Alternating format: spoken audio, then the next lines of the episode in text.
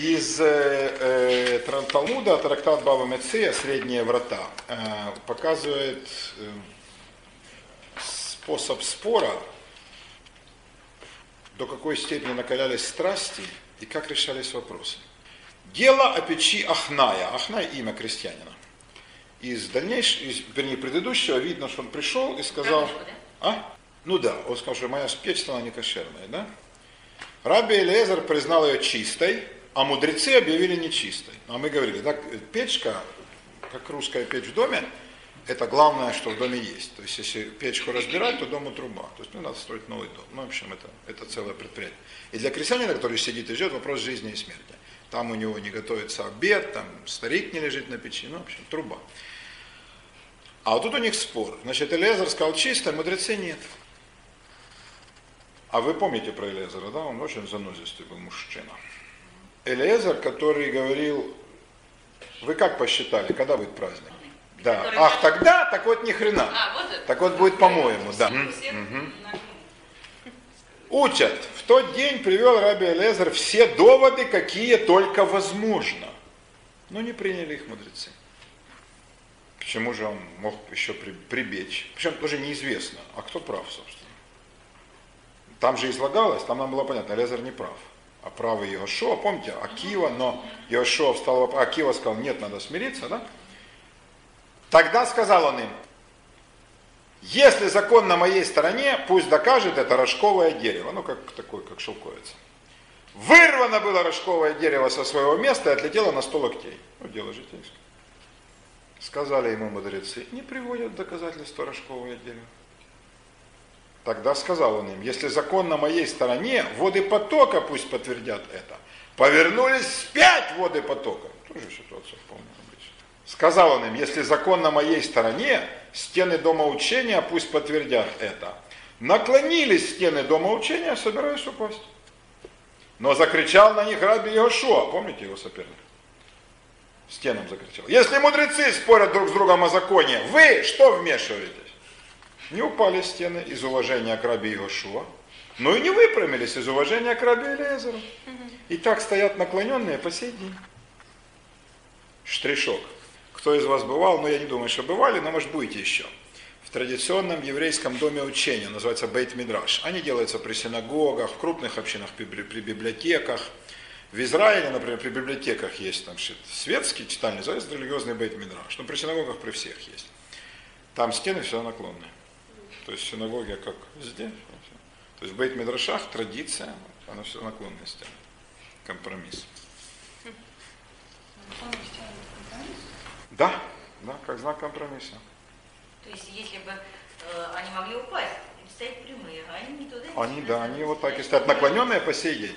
Сказал им Раби Элиезер, блин, если закон на моей стороне, пусть небеса подтвердят. Парень зашел с козырного туза прозвучал голос небес. Я хотел так, чтобы у меня голос прозвучал, как у конференции Гаркави на отчетном концерте в честь 19-го съезда КПСС. Получилось? Что вы хотите от раби Элиэзера? Ведь закон всегда на его стороне. Всегда?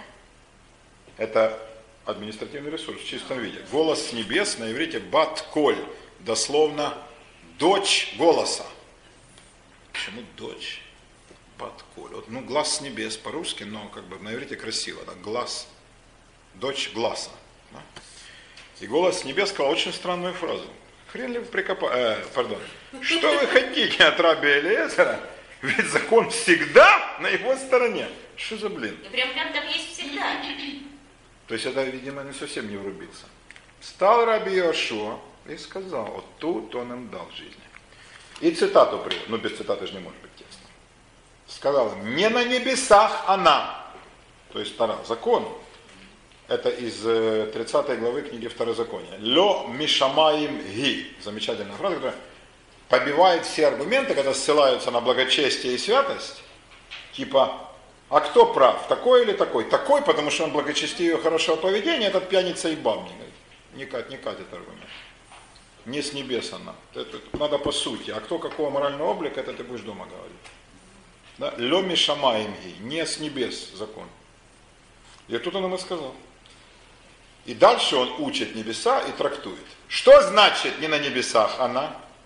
Сказал раби Еремия, так как уже была получена нами Тара с горы Синай, ну, во время дарования, не находимся мы под наблюдением небес в области закона. Ведь уже написал ты, то есть Бог, на горе Синай, за большинством склоняться. А это исход 23. А мы написали. Спросил, а ведь это понты, там сказано за большинством не склоняться. Врет, сука. И кому? А там написано, за... а вот что значит проверять цитаты, да? В этом смысле нет равных Александру Григорьевичу. Ибо ни разу не удалось бы его таким образом обмануть. Он лезет и все проверяет, не жалея времени, после чего рушатся целые репутации. Вот Борхес с ним бы не проканал. А цитата-то неправильно приведена. За большинством склоняться. Спросил после этого Раби Натан у пророка Ильяву. Раби Натан беседовал с пророком от Нехрендя, хотя пророк уже, уже тысячу лет как был. А что делал святой благословенный в это время? А когда был спор. Сказал ему пророк Илья, улыбался он и говорил, победили меня сыновья мои. Охрененный текст, да? Разберем? да. Значит, завязка вам понятна. Пришел крестьянин и говорит, ребята, лажа, только быстро. Вот обстоятельства там. Они его пораспросили, вникли. И большинство говорит, нет, печь нечистая. Значит, ну надо разбирать. Но в данном случае они не вникают. Да? Значит, раз не кошерное, то все. Потому что иначе он навлечет грех на себя, и вы знаете, какие будут жуткие последствия. Да, для всего народа, не только для его семьи. Ну и он уже, наверное, был готов идти с тяжелым сердцем. Тут Элезар говорит, ни хрена. А Элезар-то председатель. Власть-то у него. Ну, формально нет. Но когда он говорит, ну кто же не будет слушать? Элезар говорит, чистая печь. Но мы не знаем сути аргументов. В отличие от предыдущего эпизода, где было ясно, что Элезар явно врет. Да? То есть там приводились, вы помните, да, про время. А здесь нет. Здесь не сказано, какие такие аргументы он им привел, какие только мог. И почему они не приняли? Они уперлись рогом или они сказали, Элезар, все, что ты говоришь, не выдерживает критик. Несостоятельно, потому что мы не знаем аппарата, да, поэтому все только гадать. А вот это самое здесь и важное. Но текст говорит нам дальше, нет, не это важно. Ах, на фиг с ним, ну, крестьянинам больше, крестьянинам меньше. Давайте посмотрим по сути. Каким аргументам стал прибегать Элиезер? Будучи абсолютно уверенным в своей правоте, что такое уверенность человека в своей правоте, он стал говорить, пусть дерево, поток и дерево, да, не приходилось вам? Прикажи дереву лечь. Да? Это из книги Стругацких э, «Улитка на склоне», которые потом нагло стырили создатели фильма «Аватар», Стругацкому, Аркадий уже помер, Борис Натановичу предлагали, я вам рассказывал, да, подать в суд, он сказал, ребята, потому что это, конечно, все стырили. Да, и в том числе концепция «прикажи дереву лечь», а дерево там ложится, все это прыгает, да. Это, я не знаю, придумали ли они, может, из какого-то фольклора, но я не встречал в литературе прыгающих деревьев. Здесь дерево в Талмуде, но оно прыгает с умыслом. На 100 локтей. Это больше мирового рекорда по прыжкам в длину. Но ради Элиезера. Потом воды потока вспять, потом он говорит, пусть небеса подтвердят. С небес говорит голос полную фигню. То есть, если идти за небесным голосом, который, в принципе, возвышает, возвещает истину в последней инстанции, совершенно непонятно, почему голос То есть такой хрень может говорит. быть только один голос. А вот если бы мы знали. А вот это Батколь. Это чья-то дочь. А с дочерями, знаете, как непонятно. Что за... Какие там дочки? Да. С дочерями сложно всегда, очень сложно. И этот голос говорит, хрен ли вы приказ... А, нет, как Танечка там велела подтвердить? Что вы хотите от Раби Элезера? Ведь закон всегда на его стороне. Если закон всегда на чьей-то стороне, обесмысливается сам процесс спора, то есть смысл жизни. И как бы вот э, квинтэссенция существования всех этих мудрецов. Зачем? Может быть один прав всегда, по определению. Не скажешь, не скажешь, все равно. всегда. Значит, э, голос говорит хрень. Тогда встает Иошуа и решает сказать свою хрень. Начинает он очень хорошо. Он говорит, Тара, то есть закон, не с небес. Леми шамаемги. Кто ты такое, что нам будешь указывать? Ты такое же, как стены. Чем мы тебя будем слушать? Выяснять истину наша задача. Никто не может вмешиваться. Я не знаю, кто ты, это в скобках, тут этого нет. Но даже если это сказал бы сам Бог, то он говорит о том, что это он не обращается к Богу, говорит, а ведь Бог же написал, а ты служебный мелкий дух. Послушай-ка. Ведь уже получено с нами Тара, и написал э, Бог на горе Синай, за большинством склонял. И тут он врет. А, блин, какая жопа. А? Вот такая штука. Да. Ему хочется быть правым. Тут замечательная штука, что все хотят быть правыми любой ценой. Элиезер прибегает, как это сказать, к внеэкономическим средствам э, доказывания. Призывает дерево, поток, стены, голос. Иошуа начинает правильно, а потом решает, что все равно никто цитаты не помнит. Хотя довольно удивительно, как они-то, они-то помнят. И решает передернуть. Но может быть в этот момент он смотрит на них, они говорят, да, то кто, все правильно. Хотя нет ничего проще, ведь в любом собрании свиток можно развернуть и сказать, ты что брешешь? Но этого нет. Удивительный момент. За большинством склоняйся. Да.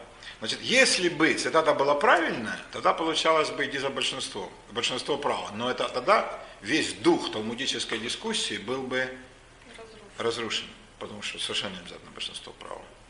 И уж как раз Талмуд все время на этом настаивает. Да? Как раз нет. И вот это то, что он врет в цитате, почему такую привел? Может было, ну массу других, он же знает всю Библию. Да, вот э, то, что он врет в цитате, делает абсолютно непонятной саму концовку этой части. Тогда к конце, чтобы прифигачить и как бы снять у нас сомнения, я думаю, что редактор-переписчик, тот, который зовут Стан, при, как сказать, прикрепляет сюда э, еще одну вставочку. Спросил после этого Раби Натан у пророка Ильяху. Ну, они прогуливались по рынку, пили пиво. И Натан спросил у пророка, рыбы хочешь? Да, давай. Ну, они там тараночку разломили. Он сказал, ты помнишь, был спор? Да, блин, конечно. А вот что в этот момент делал старик? А, старик улыбался. Улыбался и сказал, победили меня сыны мои. А как это победили? Чем? Большинством? Враньем? Передерганием цитат? И вот это вот вклеенный кусочек, там, где видны ножницы, клей, скотч, пластырь, тампакс, тут сразу и видно, как последующий редактор хочет всю эту очень непростую, неоднозначную историю свести к линейной мудрости. Мудрецы всегда правы. А вам, быдло, надо слушаться. Для вас, козлов, есть подземные переходы. Вам следует слушать. Это, он же понимает, Да, что даже сам Бога старик может быть. улыбается в этот момент и говорит, «Ницхули банай, победили меня сыны мои». Сам Бог в этот момент ухмыляется в седые усы, я представляю себе в виде такого Богдана Хмельницкого, героя еврейского народа. И говорит, да, вот, значит, победили сыны мои. То есть Бог признает их Да, правоту. их правоту. Мы с вами, а, мы не разбирали, мы сейчас, сейчас разберем текст, чтобы вам стало понятно все чудовищное высокомерие этих людей, как они о себе понимали. Они могут переспорить самого Бога. Бог ухмыляя, не вступает с ними в дискуссию, потому что они его переспорят. И улыбаясь, дарует им вот такую, значит, победу. По- На иврите это звучит красиво. Ницхули банай, ницахон, ленацеах. Но по-русски, если для человека, не знающего иврит, то тоже красиво. Ницхули банай, да?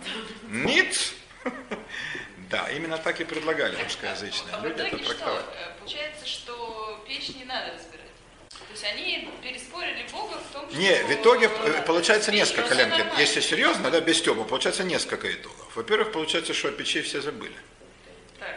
Ну нахрен, ну крестьянин, да, ну сдохнет завтра. Не важно, нам важен принцип. Да? Значит, они забыли о сути. Ради формы и ради правоты. Второй итог. Все хотят быть правым любой ценой. Интересные ребята. Все хотят быть правым любой ценой. Это называется махлок это шем шамаем. Спор во имя небес. Ну, то есть любыми, к любым средствам можно прибегать. К магии, к магии, к колдовству, к заклинаниям, к передергиваниям, все допускается. Очень странно. И нету тут у них Акивы, который бы всех отдернул и сказал, ребята, что вы делаете? Вот не нашлось никого. Все закусили у дела. Акива это который... Примирил всех и всем нашел цитату правильную, сказал, иди и все. Да? А здесь два соперника, Элезер и Йошуа, формальный и неформальный лидер, закусили у дела. И один дошел до крайности в своей глупости и в желании настоять на своем, чтобы это не стало. И второй точно так же. Это еще один итог. И, наконец, третий. Мужик, который это все переписывал, задумался, съел фаршмачка, выпил портвейна и подумал, а как это, блин, воспримут? Воспримут ли это правильно? Не, надо написать вставочку, чтобы они все поняли правильно. И он вот это нечто, мы же уже читали в Торгуме, да? Когда Торгум Онкилос, он думает, хреново говорит Писание. А ну-ка я растолкую. Но мы это мы разберем. Когда э, переводчик прибавляет к Писанию, думает, ну, мало ли Слово Божье, написано это херовенько, я же лучше. Еще хлеще, когда я нашла из эсфири. Не, ну Да, тут, Там вообще да, да, ну это, это как бы случай такой совсем клинический. Но, Получается, что это И это- идеология. да, вот это чистая идеология. Абсолютно, это чистая идеология. Он из своих идеологических видов прихерачивает, э, при- прикрепляет сюда кусочек, присоединяет, да, который говорит о том, что мудрецы правы всегда. Они не могут быть неправы. И в споре своем они могут и Бога переиграть. А он улыбается и говорит, да, сыны мои круче меня. Вот такие дела. Вот вам текстик, но он длинный и сложный. Ничего? Но это научный трактат. Нам все объяснить. Ну все, не буду. На часть какую-то. Ну вот смотрите. Сначала такой легенький текст, потом прочту вам ученый трактат. Раз вы так хотите. Был Раби Акива, была у него дочь. Халдеи, колдуны, сказали ему, что в день, когда она войдет под хупу, брачный полог, укусит ее змей, и она умрет. Раби Акива очень переживал по этому поводу, но свадьбы он не мог отменить. В день свадьбы невеста воткнула в стену булавку из волос, а булавка попала в змею глаз. Утром стала вытаскивать булавку из стены, и следом вытаскивается змей. Сказал ей отец, что ты сделала, в смысле, как ты заслужила такое избавление. Сказала она ему, вчера пришел нищий, звал у порога, все были заняты праздничной трапезой, и никто его не слышал. Тогда я взяла свою порцию невестинскую на серебряном блюде, отдала ему. Сказал ей Раби Акива, великую заповедь ты исполнила. И толковал Раби Акива так. Благодеяние или по-иному подаяние, или еще по-иному, потому что на иврите это цедек, справедливость спасает от смерти. На иврите подаяние и справедливость одно и то же. Это не милостыня, а то, что ты обязан отдать, да, как налог, да, вот любопытно. Спасает от смерти. Тоже любопытная штука. Так что теперь невеста не помрет? Обидно думать, что какая-нибудь невеста будет жить вечно. Помрет, конечно. Избавляет от смерти. Ну это понятно, да? Подавай милостынь, не забывай в самый счастливый момент, потому что есть люди, живущие несчастно, не забывай, что есть живущие хуже тебя. Это простые вещи, да? Такие довольно такие. Есть обряд в еврейской традиции, очень интересный, свадебный. Когда жених с невестой выходят из-под этого брачного полога, хупы, еврейские мужчины, они сейчас покрыты головой с такой кипой, да? Он снимает кипу, ему посыпают голову, чуть-чуть сыпят пеплом, одевают ее назад. Посыпают голову пеплом, так ведут себя в честь э, умерших, да, да. И после этого он давит стакан. Кладут стакан или в рюмку, он ее давит ногой. Это зачем? Э, Он посыпает голову пеплом, скорбя о разрушенном храме, и напоминает себе и невесте, и всем окружающим, что храм разрушен, как разрушен этот стакан. То есть он самый счастливый день своей жизни, ну свадьба для всех, люди же не знают, что будет потом, свадьбу все радуются. Да, это довольно недальновидно, но все равно. Все двуногие на это попадаются. И, Леночка, свадьба это лучшее, что может быть, безусловно. Да. На этом и остановиться. И в этот момент, когда все, казалось бы, да, мир для него самый прекрасный и замечательный, недаром сказки кончаются свадьбами, да, дальше они идут. В этот момент он напоминает себе, вернее, ему напоминает община, что скорби в этот день, посыпь голову пеплом, как если бы помер кто из родственников, и раздви стакан, помни, что храм разрушен, даже счастье твое не может быть полным, пока община, общность, народ не восстановили храм, и в этом смысле живут в трауре, в разлуке и в изгнании. Интересно. Такого элемента свадебного обряда нет ни у кого. То есть гражданское самосознание. Да? Прям все, все, все это делают. Религиозные сто. Ну, раньше были все религиозные, Ну, же сто процентов. Да, конечно, Может все. быть, там не так уж сильно Ну, нас задумываются, все делает. представляют. Не-не, они задумываются однозначно. Э, Им объясняют, разъясняют. Это все как бы очень, да, очень интересный, э, интересный момент, да. Наполеон п- попал а в Вильно. Визит э, в могилу неизвестного солдата ездят русские. Русские? Это не еврейская идея, неизвестный солдат. Еврейская идея каббалистическая, о том, что неизвестных не может быть. У всех есть имя. Ну Вот э, я сейчас не знаю как, но раньше часто очень свадьбы ездили к могилам неизвестного солдата. Юля, меня потрясло, что в Питере они приехали, свадьба приехала такая Павловский как дворец. Михайловский замок. Видимо, думаю, что через, через несколько лет она его удушит нахрен, да, и будет нормально. Ну, представь, ну, конечно, они не задумываются, но Ради видов фотографий. Такая вот хреновина. Наполеон попал в Вильнюс, обходит город, все его встречают, поляки, литовцы радуются, освобождение от русских. Жиды сидят и плачут. Он говорит, что за ребята, почему меня не встречают? У них такой э, обряд. А что они скорбят так ужасно? Разрушен храм. Кто? Я ждал приказ солдата. Я расстреляю. Какой храм? Покажите. Где руины? Я ничего не вижу. Все стоит целое. Ну, разрушен храм. А когда было это? Ну, это было пару тысяч лет назад. Говорит, «О, блин, народ, который скорбит о храме, который уже две тысячи лет назад, так, как если бы это... Этот народ непростой. С этого момента он там стал насчет евреев плести некоторые, так сказать, интриги и нечто задумал. Это, я думаю, легенда, он насчет евреев раньше думал. Это просто такой э, характерный момент для, так сказать, еврейского самосознания. Да? Но это там все понятно, да, зачем это идет. То есть не забывай, да, расскажи сыну, не забывай в день свадьбы о том, что народ такой. А вот что менее понятно, как мудрецы понимают свою роль. Вернулись к тексту про Ахная, теперь слушаем следующий текст. Раби Ошайя, был такой, начал свое толкование и сказал, а это, кстати, толкование на первую строку Библии. А вы все помните, как она звучит, правильно? Как она звучит? Вначале сотворил Господь небо и землю. Совершенно верно. Берешит, бара Элохим, это шамаем ветарец.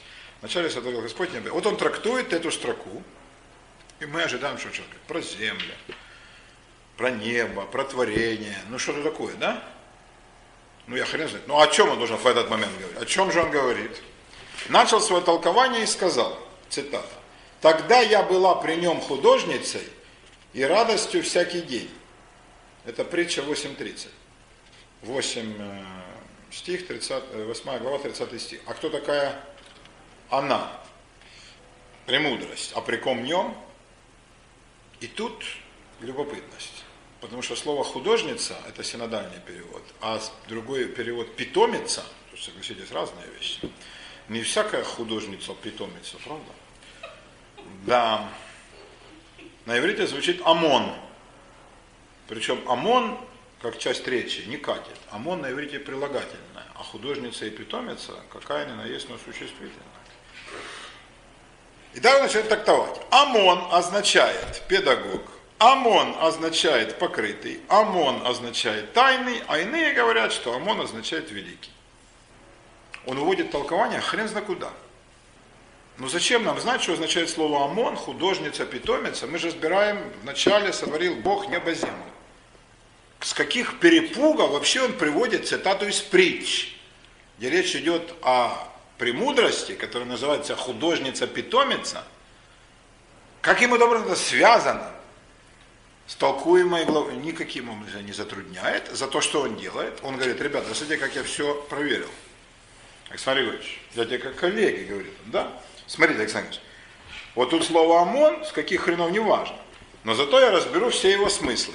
Это означает покрытый, это означает тайный, означает педагог, а иные говорят великий. Я все же следовал. С каких перепугов непонятно, но все. Дальше он говорит, ОМОН педагог, как сказано, и дальше идет цитата. Я вам говорил, да, про слово педагог. Педагоге – это раб, который за ручку ведет э, детишек в школу, да, и приводит к учителю, которого называли педэросте, которому доверяют детей, да. Педэросте, да. А, я отвергаю всякие ассоциации ненужные. Да, педэрост – это тот, кому доверяют ребенка. Да, таким путем. Да. Явление педерастии в Греции – это не было, но это было что? Это когда мальчика отдавали учебу мужчинам, ну не женщины же будут воспитывать пацанам. И мальчик, мальчик там как бы все науки проходил. Гимнастику, школу, плавание, грамоту. Именно такое имело. Потому что его там имели, его наставники. Да. А он потом дружил там со своими, с какой жалостью смотрит Танюхин. Но он находил в этом кайф. А он находил там друзей, с каковыми друзьями, они потом шли на битву, все. Но им говорили, что, конечно, есть еще бабы. Кто? Вот, ой. Да, а, но с ними нужно, нужно, нужно, да, потому что род надо продолжить. И те из них, кто не могли, вот, значит, совсем уж противиться, как-то заводили семьи. Но самые крепкие оставались вот в лоне, так сказать, педерастии. Это такое было отношение. Это был сознательный тип воспитания. И вовсе не считалось никаким извращением. Потому что пед эроста – это тот заслуженный педагог, учитель, которому детишек, мальчиков отдавали на воспитание и на формирование. Вот так, Леночка. Во многой мудрости, много печали. Да. А педагога – это просто э, кадр, который их за руку отводил. Так, ну дальше, ОМОН покрытый, тут он все приводит цитаты, потому что он берет откуда это он всю хрень взял. Приводит на кону, я вам это все опускаю, что скучно. Но вы можете мне поверить, он приводит цитаты на каждый из своих переводов. Да? А эти переводы это педагог, это покрытый, это тайный, это великий. После этого он говорит, другая трактовка. Выражение другая трактовка давар ахер – любимейшая в Талмуде и в Мидрашах. То есть, когда некий, как сказать, путь толкования заходит в тупик, говорят, ну а дальше как? А дальше вот так. Это замечательно, да? А, то есть, даварахер, а вот другое дело. И другое дело может основываться на другой логике, на других предпосылках, идти совершенно в другую сторону. И вот другая, вот другая трактовка – Даварахер, вот нас-то интересует. Тут он говорит, ОМОН, вот эта питомица-художница, это все-таки существительное. Означает это слово работник. На иврите уман. Амон уман пишется одними и теми же буквами на иврите. Четыре буквы, три буквы. Но важно, как расставить огласовки. Я вам приводил этот пример, да? Слово, выражение буквы БРД согласные, да, в зависимости от того, что вы вставите, какие гласные, будет можно брод, бред, борода, бард и так далее. Да? Такая особенность языка. Вот он предлагает читать не ОМОН, не так расставлять огласовки, а УМАН. А буквы те же. А гласные пишутся в иврите? Нет, только огласовки. Только... Да, такие некудот называются, подстрочные э, значки. И тогда получается ОМОН работник – и он говорит, Тара говорит, в тексте притч есть момент, восьмая глава, вы дома почитаете, где э, есть такой текст. Не премудрость ли взывает? Гало хохма лократ. Хохма, мудрость. Хохма, да. Не премудрость ли... И дальше премудрость говорит, я создала себе дом и так далее, и так далее. То есть премудрость как бы непонятно, что имеется в виду под премудрость, но она выступает как бы на сцену и говорит как некая сущность, которая была при Боге художница и питомица, фиг знает, кто она такова, это премудрость Божья. Хохма. Эту идею подхватило христианство, и первоначальный перевод слова хохма был логос, логос, а потом его стали трактовать как Софию. София – премудрость Божья. Вот таким путем. Притча, э, какой там, восьмой? С восьмой главы, почитайте там про главу много любопытного, про мудрость много любопытного. Но там сказано хахма, а он говорит, наш раби Ашая, ребята, хохма это Тара, а Тара это закон, это пять книг, да? Тара. И Тара говорит, я была питомицей, художницей и так далее. Но на самом деле я была рабочим инструментом у святого благословен он. Так он понимает слово работник. Так принято в мире, что когда царь из плоти и крови, смертный властитель, строит дворец, палатин, палатин, холм, на котором располагались дворцы римских владык. Он строит его не по собственному разумению, но руководствуясь знаниями искусственного архитектора, уман на. Архитектор тоже не строит его по собственному разумению, но есть у него планы и чертежи, дифтерот и пинкасот. И из них он знает, как устроить комнаты и проходы. Так и святой благословен он смотрел в Тору и создавал мир. А кто же написал эту Тору? Да. Отец Игнатий. Тара говорила, вначале создал Бог. Тут он неожиданно для нас возвращается к куску, который он, собственно, и должен трактовать. Вначале создал Бог. И нет другого начала, кроме Торы. То есть Тара как бы говорит, меня он создал вначале. Как сказано, Господь имел меня началом пути своего. Трактуем вот эту вот другую трактовку. Он по-честному, значит, он, во-первых, берет произвольную цитату, прифигачивает ее, полностью по правилам научной скрупулезности разбирает все значения понравившегося ему слова, а потом говорит, ну видите, оно не подходит, но мы же все исследовали. Давайте пойдем по пути давар ахер, другая трактовка, другое толкование. Легитимный путь? Да, допускается. А другая о том, что переставим буковки. Да, и у нас будет не борода, а бред. Или бард, Ну да. да, да. Что-то пили. Да, чё- И не-не-не, это такой, такой способ, такой способ э, интерпретации, то есть подгонка под э, концепцию. Эта художница землю. Художница-питомица взяла цитаты. А почему он взял эту цитату, знает только он. Да. А я тебе скажу. Нет, мы, мы знаем, мы знаем откуда. То есть для него есть идея. Мы сейчас в этом и придем. И он думает, каким путем эту идею, он очень умный и начитан, начитанный парень. То есть для него есть и тезис, который он должен доказать. И есть строка, которую он должен трактовать. Но ему нужно обязательно подверстать. Да? И он говорит, ага, сейчас я подберу цитатку. Оп, подходящая. Сейчас мы столкуем. И связывает их. Вот почему он взял именно эту цитату. Потому что в цитате есть слово «уман». А, Рабочий, архитектор, работник, может трактовать даже как инструмент. И что же он говорит? Что, во-первых, хахма – это тара. Премудрость – это и есть текст. Это же большой вопрос, так ли это? Что такое премудрость Божья, никто не знает точно. А текст есть текст. Кроме того, ну хрен знает, что такое премудрость на самом деле. А вот текст это есть вещь вполне материальная. И текст же кто-то написал. Ну, допустим, его написал сам старик. Это возможно? Вполне. А тогда как она могла быть до? Как она Он могла быть до? И он, а он что пишет, этот кадр наш?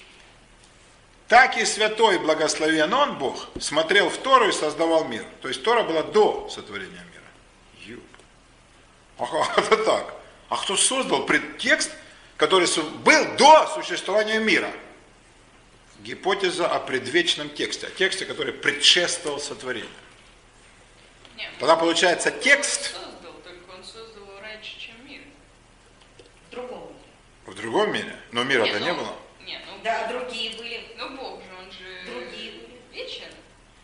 сначала написал Тору, а потом решила, создав-ка я землю.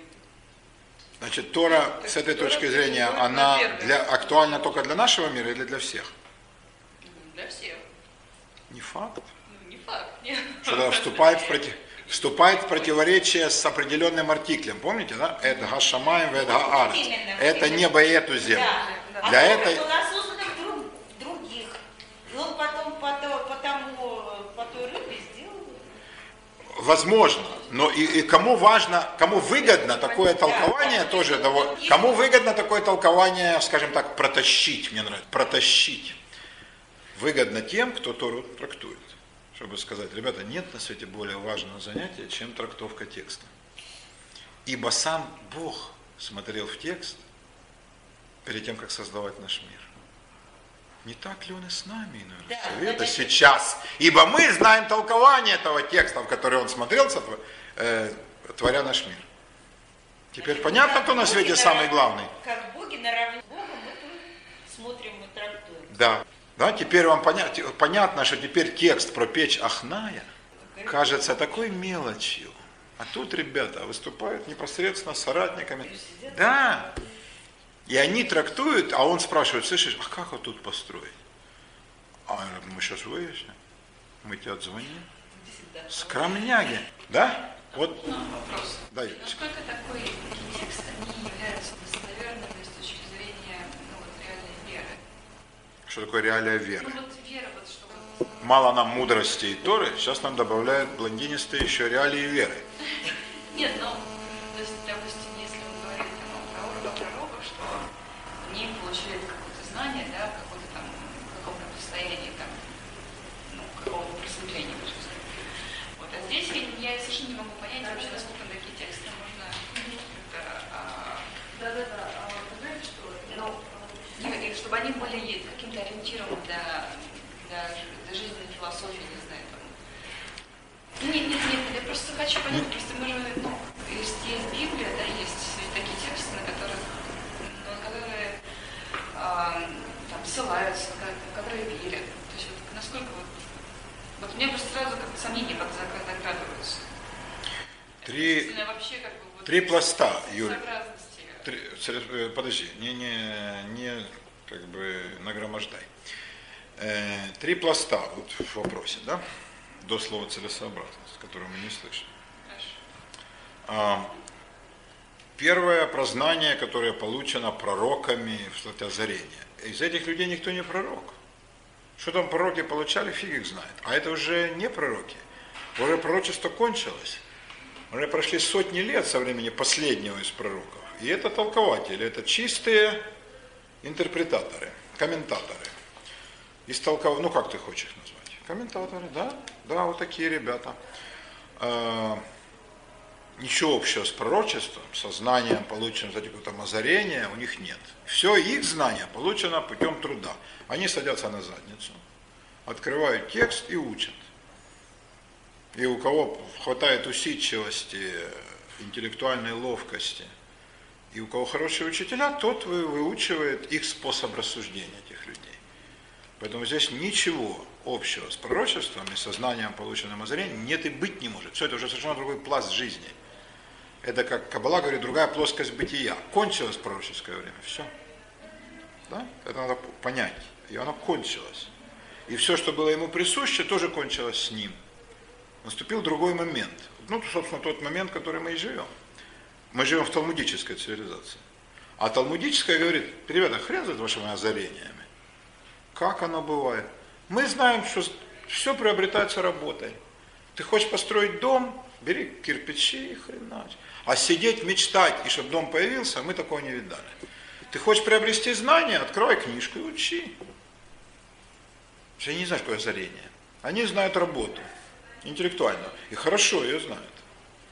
Да. Другой вопрос, какие у них цели, это второй пласт твоего вопроса.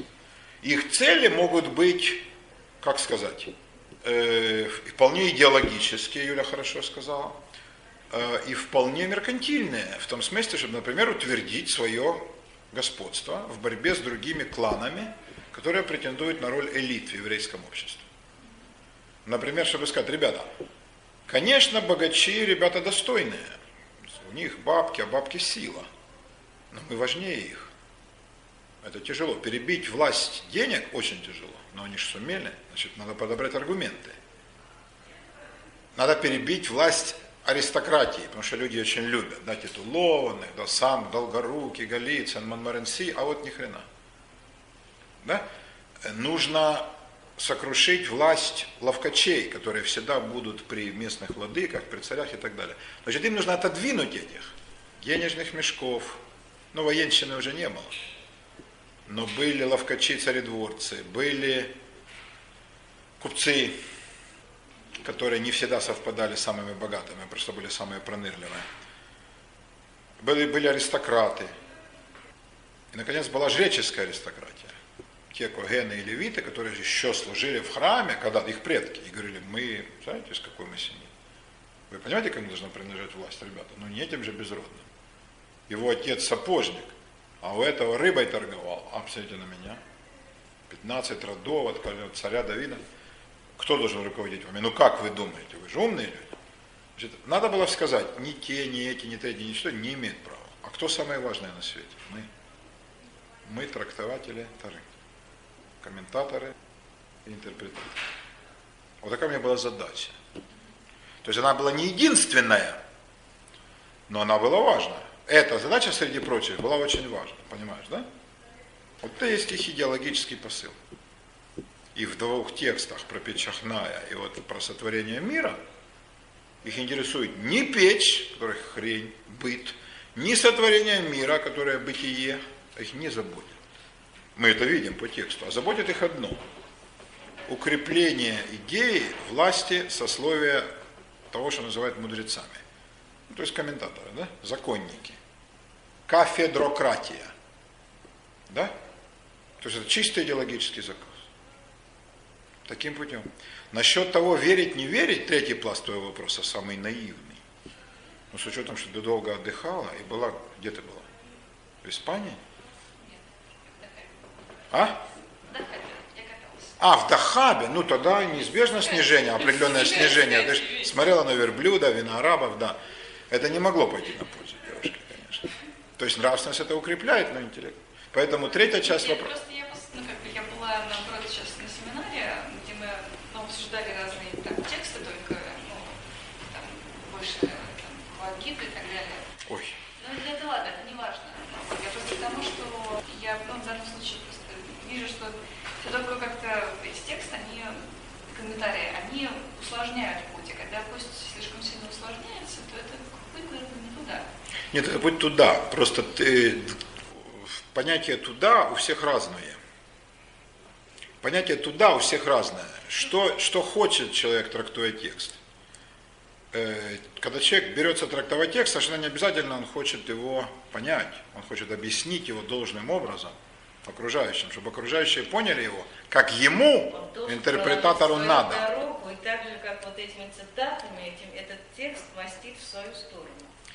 Ну, как идеологическим а? Да, любой. То есть для него это, э, э, а понять истину, истину, как известно, знает только Бог.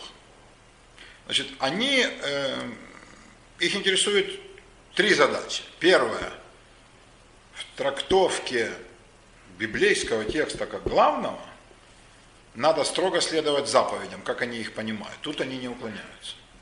И советовать всем, чтобы все по заповедям было. Это первое. Второе. Важно чтобы в трактовках слушались их, и не было бы никакой другой инстанции, которой были бы полномочия, кроме них, толковать. Понятно? И, наконец, третье. Из всех трактовок красной нитью должна вытекать главная идея. Мы, толкователи, самые важные люди на свете. Без нас солнце не встанет завтра. Бог советуется с нами. Он улыбается, видя на наши, наши труды. Мы важнейшая часть, мы соль земли. Я не могу понять, как, насколько такой текст мог быть воспринят народом. Э, первый... Ясно, что это, что это бред. Э, что такое бред? Большой вопрос. Нет, но ну, то, что мы круче, чем Бог, извините, но это как-то странно. Э, вот как раз этот текст для народа и адресован. Первый текст про печь Ахная, он такой ярмарочная проповедь. Помните про огурцы, там, да, про капусту, про... Да? Была на этом? Когда на капусту по лестнице. Был у нас такой текстишка. Это как разнородный текст. Народ, если ему не толковать, понимает, кто главный. Вот этот текст, это ученый, это ученый трактат. И он утверждает мудрецов в мысли о том, что они самые важные люди на свете. Вот что надо говорить людям. Да? Насчет бреда скажите свое мнение. Текст Бхагавадгита, текст абсолютно наркотический и тупиковый, ведущий человечество в полную задницу. Э, те комментарии из бесчисленного множества, я думаю, что из миллионов, которые я читал, ну, читал там сотню, не знаю, лучше или... Это образец чистого и беспримесного бреда который извлекает из текста то, что там вообще в жизни никогда не было.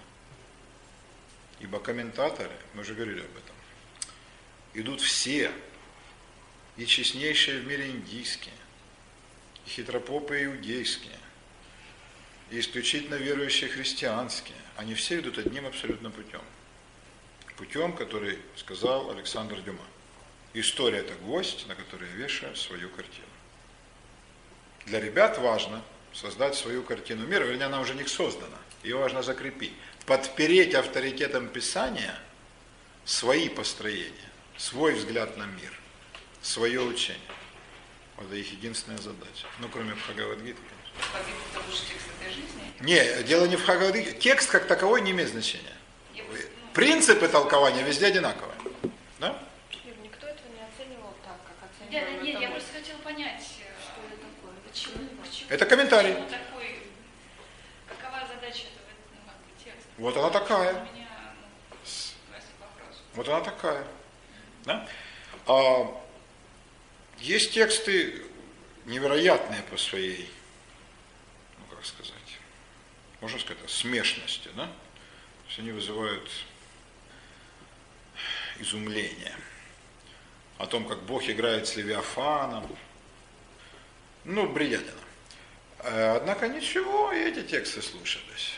То есть они для разных людей были, они для разных людей были адресованы.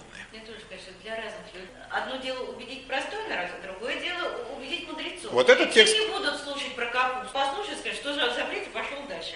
А вот этот, как понятно, почему толкование сотворения мира вдруг отсюда, это будут читать мудрецы. А когда прочтут, поймут они поймут, во-первых, свою важность, во-вторых, да. поймут принцип. Как, о каком бы тексте ты ни говорил, ты всегда должен говорить, Карфаген должен быть. Говорить, мы самые важные, мы вас научим, слушайте нас. Я обновлю в вашем угасающем сознании тексты про капусту и горчицу. Саша их не слышал? Юля не слышала и Ленкин, да? А... я, я помню хорошо про капусту. Ну-ка скажи нам, о чем там речь. Там горчичные зерна. Молодец, она хорошо. Люблю ее, многое прощаю поэтому. Сказал Раби Иосиф, случай в Сихине, город. С одним человеком, отец которого посадил для него три ростка горчицы. Горчица это трава. Трава, блин, три ростка. И когда один из них лопнул, нашли в нем 9 кавов горчичных семян. Кав 2 литра, то есть 18 литров. Литров 18 горчичных семян. Охренеть. А из ствола травы сделали крышу для хижины гончара. Вот это чистый бред. Сказал Раби Шимон бен Тахлифа, качан капусты посадил для нас отец. И мы, бывало, поднимались на него и спускались с него по лестнице. Вот это ярмарочная проповедь. Так же, как и текст о печи Ахная, это для людей, чтобы быстро привлечь внимание. Но здесь, ну я говорил вам, да, здесь какая сверхзадача? Сказать вот какая земля Израиля.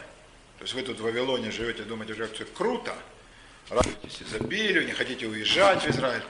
А послушайте-ка в Израиле какая горчица, там из травы горчицы, 18 литров семян, из ствола травы, получается крыша для хижины гончара, и на капусту нужно взбираться на лестницу. Смотрите, какая там земля, а вы говорите про это. Да, понятно сверхзадача. Это ярмарочная проповедь. И про Ахная, да, и Петчева тоже оттуда же. А второй текст про Тору, которая предшествует творению, черным пламенем на белом пламени. Это для мудрецов, для того, чтобы они поняли, как важна их задача, о том, чтобы они трактовали с, с вниманием, и о том, чтобы они понимали, каким образом любой текст следует истолковывать в выгодном для них контексте. О чем бы ни шла речь, следует укреплять генеральную линию. Причем методика очень четко дается. Берешь какое-нибудь слово, меняешь в нем буквы, говоришь, что если 3, то это 7, если прибавить 15, то это получается вот, какую-нибудь еще цитатку, и все. И делается вывод. Нет, ну не, не, не, не вполне так уж, как бы Танюшкин, Нет, собственно, я просто книжку одну открывала, там как раз прямо вот аккуратно. Да. Ну тут по- потоньше. семь. Ну, например, учебнички, по которым я учился, да и ты учился по ним же, да, я не знаю, может и Галя помнит. Учебник арифметики для четвертого класса. Там крестьяне, там, колхозники хотели собрать там урожая столько-то. Но взяли на себя повышенное обязательство в честь съезда и решили собрать не столько-то, а в четыре раза больше. Пионеры несут макулатуру. Хрен ли в математике, да? Но все должно работать на сверхзадачу. То есть, если ты выпал, значит, взял обязательство в честь съезда, то в четыре раза что не может быть. Да? Пятилетку в четыре года. Это абсурд по определению. То есть, если это пятилетка, она не может быть в четыре года. Да? Потому что 5 это 5, а 4 это 4. Но народ же это писал, читал, говорил, верил. И знал, о чем речь идет, самое интересное. То есть, как говорил Сергей Миронович Киров, не за это ли его убили? Но вообще за это можно было убить. Технически, может и невозможно, а по-нашему, по-советски мы сделаем. Как это трехтонный автомобиль может поднять 5 тонн груза? Не хрен делать. По-нашему, по-советски. Ну, но не важно. Это такое мировоззрение, из которого, кстати, во многом выросло советское. Такие дела. Это такое мировоззрение определенное. То есть он так смотрит на мир, да?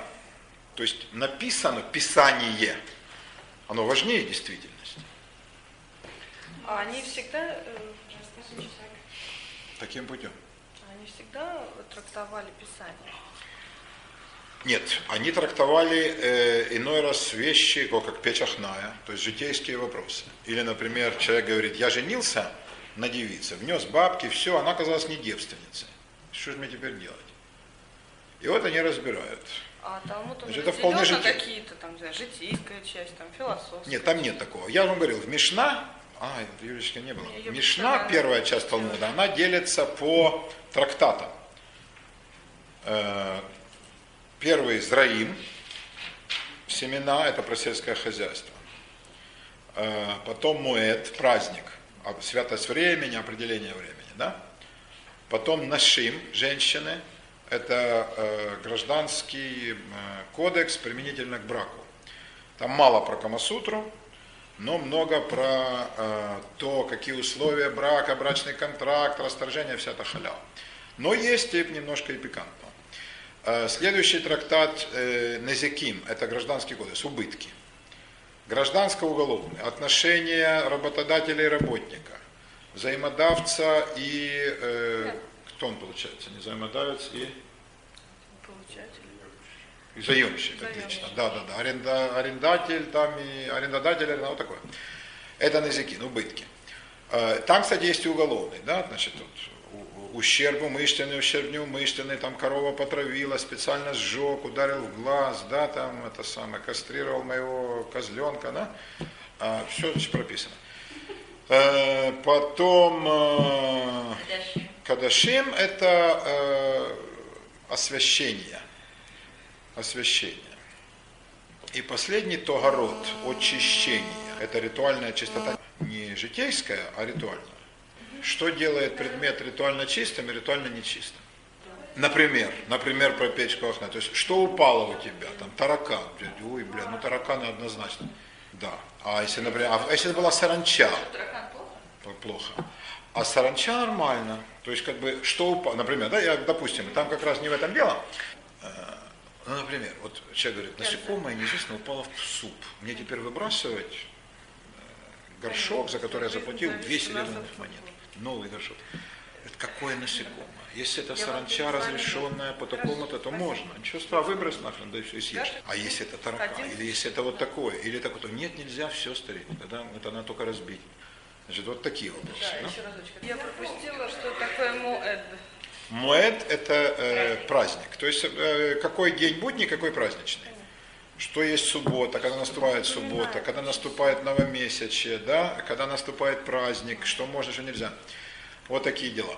Вот э, Мишна, первая часть э, Талмуда, она вся вот так структурирована. Ну, по-своему, да, э, житейски. А весь Талмуд, он постоянно как, берется кусок из Мишны, люди думали, что она все объяснит, а оказывается, что она непонятна. Ну, проходит столетия, да, возникает не вот прошли несколько, несколько сотен лет, кусок из Мишны, и дальше мудрецы начинают его толковать. Как они теперь на нем смотрят. Так сложилась Гемара, то есть окончательная часть Талмуда. Мишна и Гемара вместе образуют Талмуд. То есть постановка задачи уже новой, да, талмудической. То есть и возникают философские вот эти Ну, не философские, да? разные. Бывают и житейские, юридические, в основном юридические. Просто они самые нудные, их не привожу. Но бывают интересные вот такие вот случаи. Но поскольку они же ничем не, эм, не связаны, то вот они приводят аргументы. Но в чем тут прелесть? Одну минутку. То есть, э, ну, а если я загляну в Машну, я могу увидеть эти цитаты. То есть Да, они да. указывают, откуда они это взяли. указывают. указывают. А, а мудрецы, тех, что называют мудрецы, они трактуют вот эти э, отрывки из Мишны и говорят, как тут быть. Вот, например, ну, как бы вечная проблема. Я женился, а она не девственница. Это как бы для того общества вопрос чудовищной важности и на протяжении столетий актуальности не терял, потому что де- девки есть девки. Э, Что мне делать? И они говорят ему, Гемаре, это реальный случай. Этот случай был. Я помню, говорили мне учителя мои. Вот похожее произошло. И тогда так поступили. А другой говорит, минутку, но это же случай другой. Так, там вот хотел получить бабки за брачный контракт, а этот хочет с ней остаться жить, ну спрашивает. Да? А третий говорит, нет, секундочку. Там речь шла, о, а здесь вот, и так далее. Это не все тут рассказывают. Но они рассказывают это не коротко, а каждому как хочет. И ссылаются на Писание, и ссылаются на авторитет учителей своих, ссылаются на житейские э, случаи, которые они слышали или которые слышали от своих учителей. И все это записывается учи- э, редактором. И в чем тут фишка самая потрясающая, что есть в Талмуде? Раби Йоси сказал так, Раби Хаим сказал так, Раби Давид сказал так по некоему поводу. А потом выясняется, что Йоси, Хаим и Давид жили через сто лет друг по суду. Они как не могли встречаться? В разные места. Э, Разное пространство, разное время. Они как не могли сидеть. Да. То есть, когда выясняется истина, такая фигня, как э, смерть, не имеет значения. Да. Они все сидят за То столом. есть Кант и, и Все вместе, да, все сидят за одним столом. И все время поощрялись мудрецы следующих поколений. Вот ты открыл Талмуд, они все сели рядом с тобой. И ты на равных с ними. Ты можешь спорить, пожалуйста. Да, то есть это колоссальная штука, да. И э, вот это очень изумительная штука. И написано принципиально в настоящем времени грамматически. Такой-то пришел и говорит. Да, а такой-то сказ- э, говорит так-то. А как говорит? Он же, блин, фиг знает, когда помер, не важно. Вот это замечательная штука. Ну Вот, а и где они сейчас этот Талмуд изучают? В, детстве, как, то есть, вот как вот э, начинается изучение? В традиционном, в традиционном еврейском обществе, которое разрушилось, как и все традиционное общество в 20 веке, в 20-х годах, э, Талмуд изучали мальчики, которые проявляли к этому интерес и у них были способности. Еврейская система образования была такая. Мальчики все учились грамоте. Поголовная грамота. Евреи единственный на свете народ, где была поголовная грамотность мужского населения. Поголовная всегда. Значит, мальчиков начинали учить в 3 года, в 4, в 5, и ну, даже в 3 реально.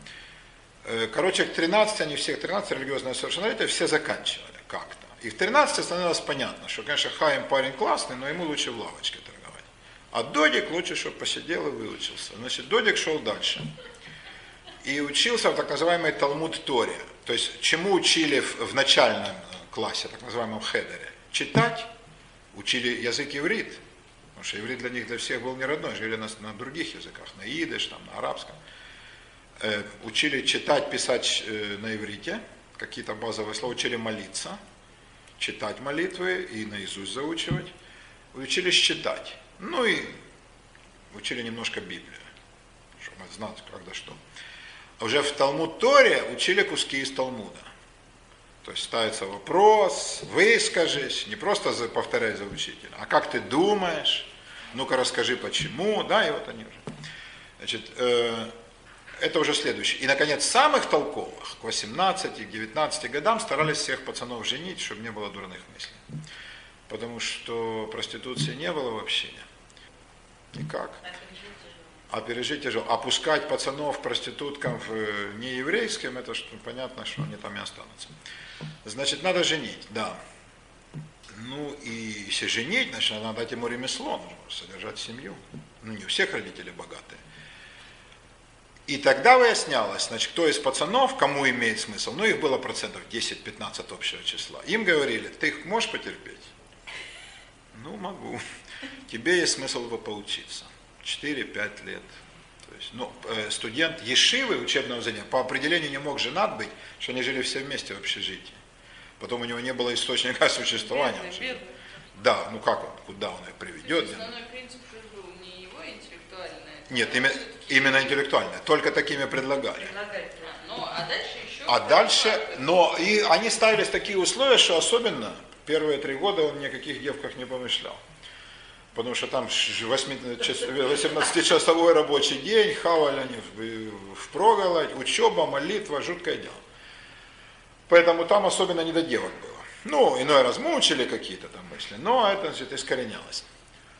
И через какое-то время, через 3-4 года, выяснялось опять же, кто дальше, а кто. И тогда э, Равин говорил, Хайм, тебе уже можно жениться. Это означало, что ты дальше уже не пойдешь.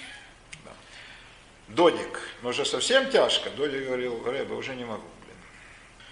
Если я вам перескажу содержание моих сновидений, вы меня выгоните нахрен в редакцию плейбоя. Тогда все окей. Для таких заводили специальное заведение, называется Колель. То есть э, это продолжение учебы для женатых, для самых крутых.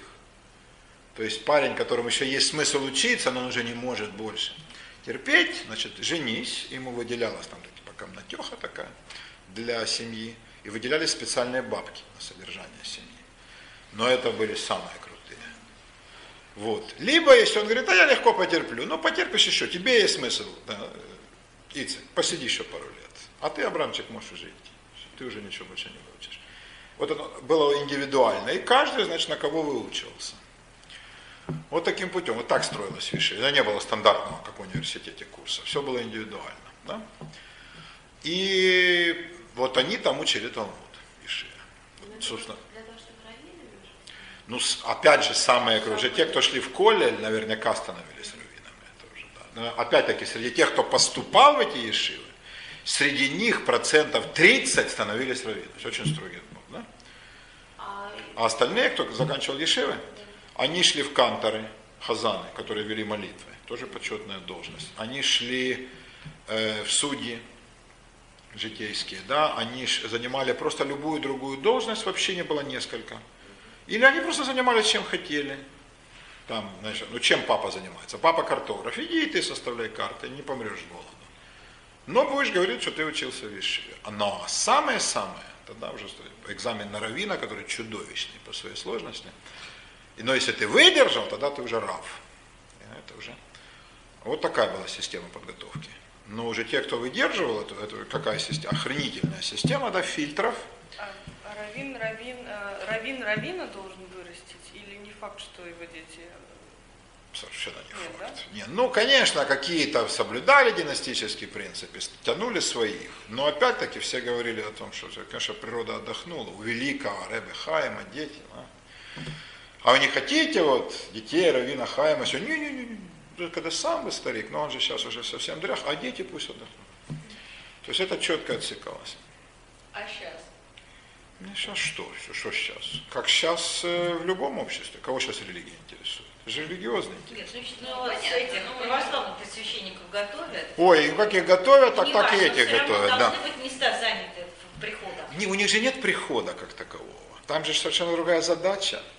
Равинов же как? Равинов готовили, а не было задачи, там, скажем, всех обеспечить. Ты же ты для себя учишься.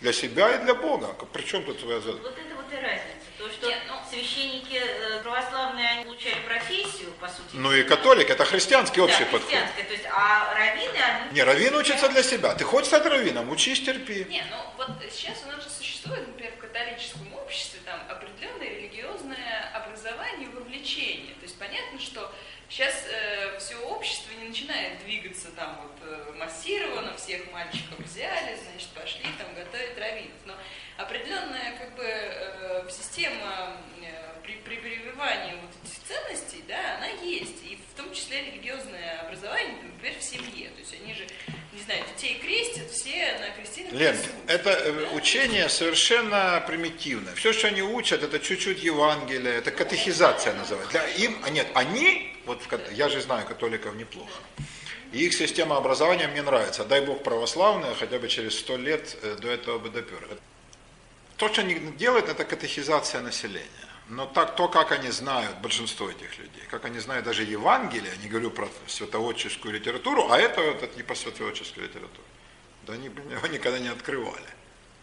О чем ты говоришь? Что они знают латынь, на которой написано вся, да боже меня упаси. Поэтому нет, там этого нет. Там этого нет. И в еврействе тоже большой упадок. Ну, кто идет сейчас в Ешиву, ну кто там их идет в Ешиву? Те учат. Раввинов там не очень много. Ну, сейчас как? Ну, современные евреи, вот я так понимаю, вопрос может... Ни в одном глазу. Да, они Ни вот, в одном э, глазу. вот как мы. А они, как вы, только гораздо хуже. Не, ну, э, я просто вижу, допустим, в фильмах каких-то, еще что-то, что э, там современные евреи не соблюдают э, никаких Да нет, конечно. законов там, и так Ничего далее. не соблюдают, это ясно. Кто-то их осуждает за это, они все равно... Это не, ну сейчас Так все. можно Абсолютно, осуждать, да. Религиозность рухнула. То есть, что среди евреев э, самое печальное? Что желание учиться, которое, в общем, веками было среди молодежи главным импульсом, сейчас пропадает. Дело не в том, что они не хотят учить Талмуд. Хрен бы с ним. Они вообще ничего не хотят. Вот это, как бы, ну, еврейская общественность, это очень беспокоит. Да, они говорят, как же так, блин, а что же мы будем, а как же... То есть тысячелетний путь был путь, путь учебы. Не знаю, большинство, по крайней мере, те евреи, которые известны мне, все их дети, они очень образованы. Ну, потому что это русские евреи. Это русские евреи. Ну, Это я не знаю казахских евреев, конечно. Ну, восточные евреи, евреи арабских стран, евреи курдские, иранские, они отнюдь не То таковы. есть они п- п- впадают в это Они, нич- абсолютно, да, ничего, кроме, так сказать, прибыли и такого плей- плейбойской жизни. Так что вот так. Э, Сейчас особо никто Талмуд не знает. Ни в Израиле, ни, ни вне Израиля. В Нью-Йорке, самом образованном еврейском городе, безусловно, заведение, где я учился, это JTS, Jewish Theological Seminary, такой супер университет, такой еврейский Оксфорд. Ну, сколько людей проявляло интерес к Талмуду? Это те, кто пришли учиться, уже по-честному, да? А они евреи по... так сказать, 99%, да. Ну, процент это аспиранты, китаец был, японец, итальянка, там, ну, даже просто из интереса академического. Но эти на Талмуд не дерзали. Еврейское искусство, он же халява, да, так, чтобы вот это сесть в Талмуд, это нет. Ну, процентов 20 интересовал Ну, всерьез. а как же, я не понимаю, если человек учится, как какие Ну, не там будет. теологические... Ну, не, не получит, э, Курсы, да, был целый получит курс, диплом по, факультет. по-другому, по другой специальности, еврейское образование, еще какая-то фигня. Равин Кенский, который был совершенно там, гениальный толкователь Талмуда, и э, профессор и Равин, один из самых колоссальных великих раввинов, Шауль Магид, вообще обалденный мужик, в 36 лет стал профессором э, Колумбийского университета. Это же надо одуреть, оставаясь при этом раввином, плейбоем. Вот, мы собрались, там 14 человек, он говорит, да ладно, будете просто таким страшным нью-йоркским акцентом, будете правда хрен ли учить тут мне Талмуд? Говорим, не уйдем. Да, прекрасно. Ну, нас осталось человек 8 под конец. Он говорит, ну вы-то, суки, давайте, я вам сейчас интересный текст. То есть не выдерживает народ. И не интересно особо Юридические хитросплетения, они хоть кого убьют. А они уже никуда, это же чисто такое абстрактное Это звание, знание, да. А, Такое, знаете, теоретизирование совершенно смешное. А выверты мысли, они тоже не всех как бы особо интересуют. Как красота решения шахматных задач. Да, он, кстати говоря, очень любил эти шахматы. Задачи, сам этюды придумал, Просто шахматы. думаю, если бы у русских была такая книга, ее бы читали или нет? Не Ну, как у русских. Русские, мы же говорим о конфессиях, русские же не конфессия. В православии такой книги нет. Она есть у католиков. У католиков она есть. Да, это называется глосса ординария. Это ну, большое толкование написания. Ну, чтобы сказать, чтобы не брать с вас лишнего, читает его там один из десяти тысяч католиков, ну, из ста. Один, я не знаю, кто-то сколько знает о ее существовании, чтобы вот это открыть, да, и почитать. Я рассказывал епископам про глоссу ординария, народ на меня смотрел как. И епископ Сан-Пауло, Жозе Кореа, меня потом жестоко пенял, за что я поставил людей в неудобное положение. Говорил, ну мы же с вами понимаем, и Но только это вина толкование. Писания. Писание, да. Ну, Ну, так- потому что Талмуд для меня все-таки более, так сказать, прикладная книга. Ну, она прикладная. Нет, такого именно Талмуда нету в э, То есть христианстве. это Там- книга о вкусной и здоровой пище. Это не книга вкусной и Плюс еще масса всяких вещей. Это книга, которая ставит своей целью полную регламентацию повседневной жизни. Да. Такое христианство не могло быть, у них не, не ставили То такой есть задачи. это, это то, я открываю и смотрю, как варить э, телятину, как Да. варить яйцо, как мне... Как строить дом, Да, как построить- нанимать на работу, э, каким у критериям должна соответствовать Ну, невеста. это супер книга. Ну, э, а если считать, что регламентация есть э, суперцель, то да. По крайней мере, это каким-то образом было... Ну, домострой, да, домострой на, по- по- на основе Талмуда написан. Но домострой маленький, и он не охватывает всех этих... э, То есть это грандиоз- грандиозный замах. Вот. Но это, ты же не забывай про цель. Полная, мел- мелочнейшая регламентация всех сфер жизни. Да? Ты не живи никакой, человек как Бог велит. Христианство оставляло большую степень свободы гораздо. Они не заморачивались этим. Но у них есть сочинения по церковному праву, по каноническому толкование Писания. Очень интересное. Толкование на толкование. Вся эта глосса, вся эта латинская, ну это латинская мудрость. Про православие мы же пробовали. Эм, да, но у католиков все есть. Но кого это особо интересует. Так, чтобы Писание ошибка. выбрать. А почему возникла эта идея, э, так сказать, регламентировать повседневную жизнь? Из-за мысли, почему постигли народ ужасные несчастья. Почему Бог рассеял по свету. Почему разрушен Иерусалим и дом Господень, храм. Мудрецы сказали, это потому, что народ был неплох, а мы, мудрецы, оказались не на высоте. Мы не, не объяснили простому народу, как ему себя вести. Вот мы теперь должны объяснить, но уже каждый шаг. А ты же не знаешь, какой шаг гибельный. И- а ты не знаешь, что, э, что заповедь легкая, что тяжелая, что заповедь важная, что не важная. Ты берешься определить. Тут-то ты и промахиваешься. Тебе кажется, ну это фигня, не важно. А из-за этого рухнет царство. Да? Тебе кажется, ну бабочка, ты наступила, там мир изменился. Да? Глубоко талмудическая мысль. А кто ты такой, чтобы определить? Мы тебе объясним. Нету неважного. Я просто не понимаю тогда, почему мудрецы стали все объяснять, почему они не брали божественное за и начальное. А они говорят так, божественное написано э, так, что мы не можем истолковать это прямо. Надо выводить из этого закона. Но вы же не То есть истолкуете. они признают, что то, что сказал Бог, непонятно людям. Да, они это признают. Больше того, они на этом делают акцент. Строят, да, строят доказательства. Бог будет разговаривать на языке муравьев. Понятно. Вот. Ну, понимаешь, если человеку изначально сказать, что он муравей, а я тебе сейчас все разъясню, Да, как как-то концептуально это не очень Не- Не правильно. совсем муравьев, Галь. Тут, конечно, Юлина возражение резонное. Ну, в смысле, Не конечно, муравьев. они со- сотворцы. Ну, там, понятно, но просто... Вы же, как бы, смотрите, Получается, э, между Богом и человеком есть посредник. Талмудический взгляд, кстати, вы обе правы, классический, кто прав, ты прав, ты прав. Э, Талмудический взгляд близок к точке зрения Гали, да, вы муравьи. Ну, мы же не муравьи, но что-то мартышки. То есть вы сильно это не дерзайте, мы вам объясним все. Талмудический. Каббалистический взгляд о том, что вы никакие не муравьи, вы любимое творение Божие, вы умницы.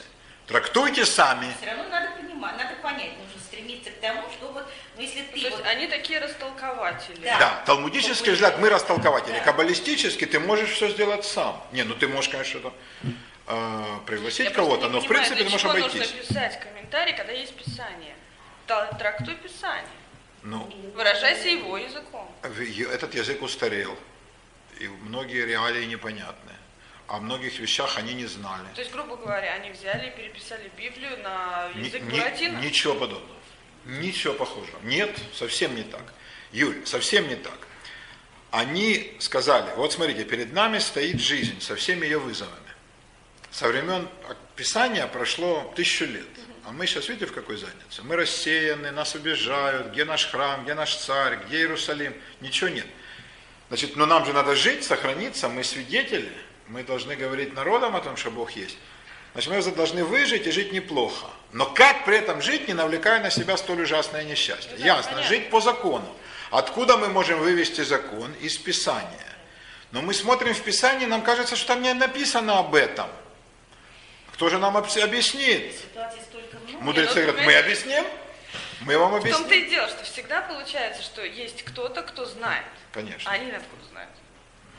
Потому они Вот это я не У них понять. самовоспроизводящаяся система э, обучения, обучения, да, пере- передачи Такая. мудрости, да, да, они себя назначили. Ну, то есть, да, они себя знают. Да, первые назначили себя сами, а остальные говорят, мы ученики таких-то и всего. Ну, как обычная а если система. ты считаешь, что тебе не нужны эти толкователи, а ты сама будешь сидеть и читать Писание, то ты вливаешься в, это, в уже ряды мудрецов. Нет, если ты, да, опять-таки, каждый, кто хочет трактовать, он куда? Он все равно к ним придет. И Ему говорят, ах, ты толкуешь, ты подожди, ты посиди в задних скамьях, послушай, что мудрецы говорят. А потом выслушаем тебя, ты выдвинешься. Вот. Но совсем как бы, если ты человек говорит, нет, я только сам, это еретик. Да, это, ну, его ну, это отодвигают. А если хочешь грань. вписаться в систему, ты примешь правила системы и пойдешь по, по ним. Ты, ты хочешь участвовать, приходи в дом учения, садись в задний ряд, дай- когда всех спросят, подними руку, если скажут, о, а этого пересадите на два ряда ближе. Через неделю еще, а потом скажут, это толковый парень, что же он сидит так далеко. И так потихоньку. И мне кажется, там все гораздо хуже. Потому что если у человека проблема, и он хочет посмотреть, там вот этот сказал это, вот этот сказал как это, вот это сказал так, это сказал так, это сказал, выбирай, что тебе нравится. Что тебе ближе. Ну, эта Что концепция, в принципе, она, она и выжила. Получается, люди выбирают компромисс, те, кто выбирает компромисс, Компромисс они те и выживают, правы, да, те выживают. Да. А по поводу неразрешимых споров есть гениальный анекдот о том, как еврей приходит к раввину с неразрешимой проблемой. Хочу зарезать гуся, у меня два, белый и черный. Ну так режь белого, так черный будет скучать. А что, белый будет скучать? Блин, бедный мужик извелся, но это белого, значит, черный будет скучать, а черного нет. Сказал жене, брату, отцу, все в тоске ломают голову. Рав- Равин перелистал весь Талмуд, пришел через неделю и говорит, я понял, Рэбе, как? Режь черного. Но белый же будет скучать. Ну, хер с ним. Вот это радикальный, но хороший способ, да. То есть, когда вопрос действительно важный, то говори, вот, и ладно. Таким путем. Но в случаях каких-то сложных, юридических, что тут важно? Всегда возникает какая-то коллизия, да? конфликт, всякая жизнь это конфликт интересов. Как их разрешить? Как это принято было у соседей евреев? Ну, во-первых, дать в морду, всегда полезно. Во-вторых, э, кто силен, тот и прав. Значит, пожалуйся своему князю, графу, там, герцогу, он вломит, и мы будем правы. Здесь нет. Значит, конфликт, надо идти к раввину в суд. Раввин не может сам, иди в суд раввинский, бейдин, дом суда. В следующую инстанцию. То есть, вот так вот То есть выставить. дать на обсуждение, Да, да? и поступить, но если уже, даже если суд признал, что это против тебя, и ты, ты не прав, ты должен там выплатить или понести убыток, но раз суд сказал, извини, это уже не оспаривается. Вот такую систему они создали. Вот этими внедрениями в сознание людей, потому что мы самые правильные, мы знаем истину, мы в последней инстанции, они с молоком матери впи- впитывали. Да, Евреи мысль о том, что если мудрецы решили, значит все. Поэтому никаких конфликтов, восстаний, никакой поножовщины, значит суд сказал все. Это правовое государство. И без полиции, без ментов, то есть нет law enforcement agencies. Нет людей, которые следят за соблюдением. Все, закон объявлен, все. Человек без двух слов делает то, что суд сказал. Ну. Да, это в общине, но это все разрушено. В Израиле все как у людей. менты и все как положено. Но а, в традиционном обществе это существовало, это. да, оно, и это реализовалось. То есть вот такие следствия это имело, да?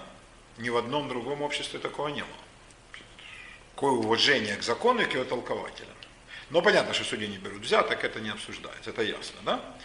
А, но его решение, если суд решил, все, ты можешь быть недоволен, но ты сделаешь что сто процентов. Ну, Соединенные Штаты по этой модели. которые живут, допустим, здесь, которых я знаю, э, которые, скажем, стоят у власти, они часто пользуются слабостью этой власти и, так сказать, знают все лазейки. И дают всем взятки, и, собственно говоря, сами этому э, это лоббируют. Современные евреи, как я могу наблюдать, это сколок того общества, больного и подгнившего, которое живет здесь, в этой части Европы. Ничем иным они не отличаются от татар, греков, русских. Тем не менее, образованностью. Украин... А, пожалуй, высока. образованностью и тягой к знаниям. Да. Но все остальное, в смысле моральных принципов, я не замечал. Что там Дворкович отличался какими-то особыми. Это обычный хитрожопый умный чиновник. Они все занимаются благотворительностью. Ну, может быть может быть, занимаются, не знаю. Это вообще вот эта благотворительность кажется мне отмазкой. В смысле, с молодости было бито граблено, да, а зато, ну да, мы стырили 3 миллиарда, но мы дадим 10 тысяч на детский дом. Ну, они создавали систему, до которой теперь жалуются. Они это все сделали. В очень, не только евреи. Я ничего не хочу сказать. Но, э, как бы, Но евреи очень во очень, многом, да, очень во многом, да, и никто из них не жил по талмудическим принципам. Нет, никто. Талмуд учит тому, что закон важнее всего. Сдохни мир, закон восторжествует. А эти люди живут по принципу «моя выгода важнее всего». А вы разделяете это?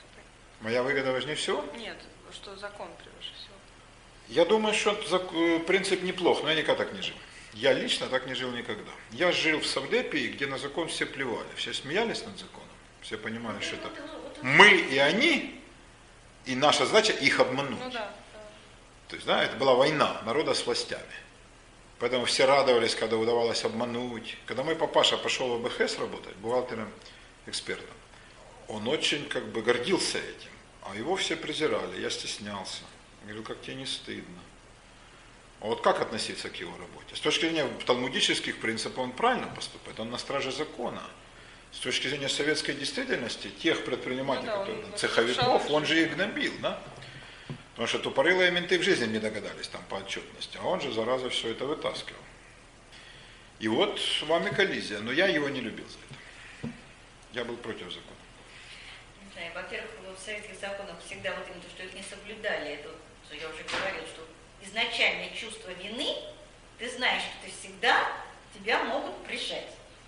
Потому что все знают, что это неправильно. Закон Смотри, есть, например, когда я спрашиваю, у нас там девочка одна работает на работе, она вернулась из Лондона, прожила там 15 лет, училась, родители богатые, отправили ее туда учиться. В общем, она сейчас вернулась, она говорит, первое, что меня пугает, то, что здесь никто не соблюдает никаких вот, законов. Вот. То есть я не знаю, что будет завтра. Она совершенно как бы в этом... Она русский человек, она росла здесь до 15 лет, там 15 лет прожила и так далее. Западное общество выросло во многом на масонской основе. Почти исключительно. А масонская э, идеология, мы же с вами уже знаем, как опытные масоноведы, э, выросла на каббалистическом мировоззрении, которое очень высоко ценит закон. И полагает, что закон есть основа всякого бытия цивилизованного. Поэтому что же вы удивляетесь? Э, именно только западноевропейское, ну и филиалы у американского общества так живут. Так не живет Азия. Никогда. Ни Исламская Азия, ни Индийская Азия, ни Китайская Азия. Совершенно нет. Так не живет православный мир. Поэтому что нас это удивляет? Уважение к закону сформировалось только вот в этих регионах. И они пытаются как-то это, но для других над ними смеются. Я не знаю, кто прав. Это просто приложение рано, как бы вот эти так привыкли, всяк привыкли. И все равно все помрут. Да, то есть него, я не знаю, как э, нужно поступать. Еврейская цивилизация настаивала на том, что закон должен быть обязательным. Да? И он, он железно должен соблюдаться. То есть приговор суда должен э, приниматься неукоснительно. Это не обсуждается. Но вот они живы. Они благодаря этому выжили. Может быть. Другие говорят, нет, не благодаря этому, а мы вот не хуже, на свой путь. Да, но в России никогда не мог соблюдаться закон, как в деспотической стране, как он не соблюдался в Византии. Тут нет ничего особенно русского. Как не соблюдался в Китае, как в арабских странах. Потому что халиф сказал им мир, шах, царь. Все, какие проблемы? Закон это моя воля. Лучше всего это, по-моему, сказал Павел. Да, моя воля есть закон, хрен ты тут думать. Ну так о чем можно говорить? Так это 19 век. Что уже к этому моменту? Гражданское общество уже было вовсю. В Англии, все, а здесь? То чего же мы удивляемся? Тут не было уважения к закону никакого. В этом смысле русские евреи противоположные народы. Зато их э, роднит многое другое. Вера в Мессию, который завтра придет, все уладит. Да? Такие дела. Но вот э, изучение этих текстов, бесконечно далеких от российской ментальности, да, говорит о том, как функционировало общество, которое вырастило касту толкователей законов и внедрило в сознание широчайших масс, стопроцентно, стопроцентно, на тысячи лет внедрило идею, что закон самая важная вещь на свете. Закон нарушать нельзя. И люди жили по этим правилам. С этой точки зрения воспримите. Да? И толкователям Бхагавадгиты, насколько я знаю, ничего похожего не удалось сделать. Не знаю, ставили они такую задачу когда-нибудь. Да? А, вот таким вот образом. Это коренным образом отличает всякую Бхагавадгиту от э, толкователей Талмуда. Да? То есть эти ребята поставили задачу грандиозную и полностью ее осуществили. Вот это удивительно. Вот это удивительно, причем без принуждения. Без аппарата принуждения. Это, вот это фантастика. А сейчас, конечно, ничего нет. Распад традиционных обществ, это же ясно. Сейчас по традиционным обществам пытается жить ислам. И говорит, вот мы по шариату, ну какой шариат? И говорит, кто живет по шариату? Убийцы? Кто это живет по шариату? Да, и сказал э, шейх в Пакистане о том, что, ребята, вы что творите? С цитаты, его убили нахрен через неделю. он выступил, грамотный человек, который как бы говорит, что же вы черните религию нашу, кто это разрешает убивать? Он привел там цитаты, что нельзя убивать женщин и детей. Ну, то есть вот как воевали воины ислама, помните, мы видели, настоящие да. воины. Не террористы, трусливая сволочь, а настоящие, они им никогда бы не подняли, да, э, руку на женщин, на стариков. Его убили сразу. Вот вам шариат. Поэтому сейчас уважение к закону, мне кажется, полная фикция. Более-менее по закону пытаются жить Соединенные Штаты. Ну, как получается? Такое дело. Западноевропейское общество живет по закону лет уже более-менее, лет уже 700. Как вы считаете, возможно возникновение какой-то новой, не знаю, книги? Книг полно. Он мураками хреначит одну за другой. Брейндаун. Устинова. Как будто такой книги. Нет, Юлечка, если вы имеете в виду книга, как то все, все поверят, такой нет. Ну, не знаю, что-нибудь такое, источник нет. какой-то. Нет, я думаю, по-другому будет идти. Вы все умрем. А? Вы все умрем. Танюшка, нет. Нет? Да я это скучно будет. Интересно, какое дальше развитие? Ведь все же как жить? Все по спирали. Как... Нет, есть два главных вопроса. Так мы говорили, да, с Сашей и Гариком. Как жить и почему Тару не принимают. Два, да, два экзистенциальных вопроса бытия. А, почему Тару мы не знаем до сих пор. История развивается по спирали? Мы не знаем, или... как она развивается. Видишь, никто не знает. По спирали, если это спираль, то точно внутриматочная спираль. Как она там, какая спираль, линейно, сюда. Э, мы э, закономерности в историческом процессе никем не усекаются. Все попытки выстроить всеобъемлющие схемы – Карамзин, Данилевский, Тойнби, Маркс, все рухнуло. Коллингвуд был такой еще. Очень умные люди. Не выдерживает никакой критики. Никакой. Мы не знаем, как движется история. И никто вам не скажет, я меньше всего, что будет завтра. Ну, кроме того, что мы помрем. Я надеюсь, не будет войны, которая все сметет. Если ее не будет, то, как мне кажется, мое такое мнение, может, сто пудов, что я могу ошибаться, что будет усугубляться разрыв между образованной и богатой частью общества, которая будет где-то примерно одна пятая, седьмая часть до десятой от общего числа. Вот этот пресловутый золотой миллиард. И всеми остальными, которые будут жить все хуже и хуже, полной задницей.